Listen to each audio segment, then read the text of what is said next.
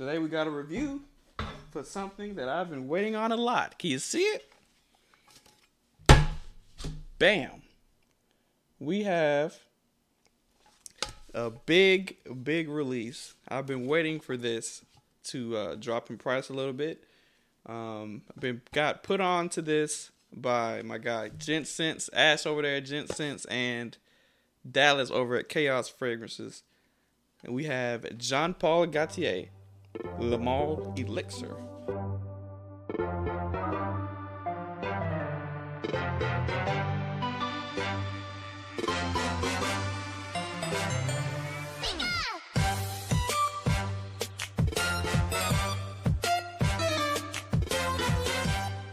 Get into this presentation. Look at that. You see the the tin can and look how nice this bottle is. They have the velvet lining.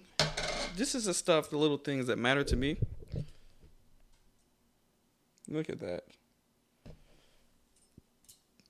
Then we have this pull tab. Um, I've been giving this Le Male Elixir a bit of wearing since it came in.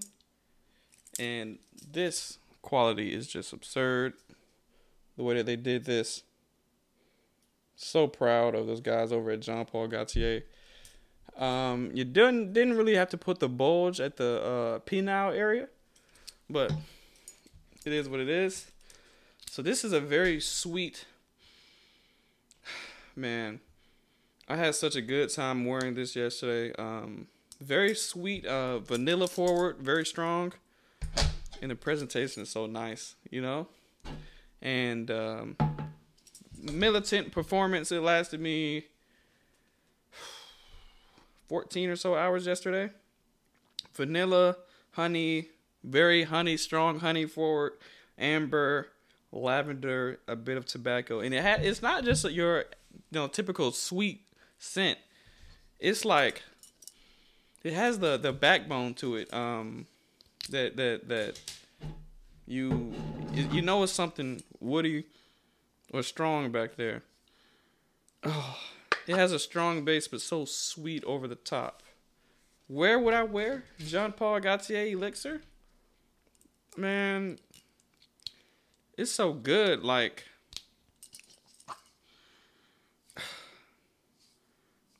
anywhere, everywhere.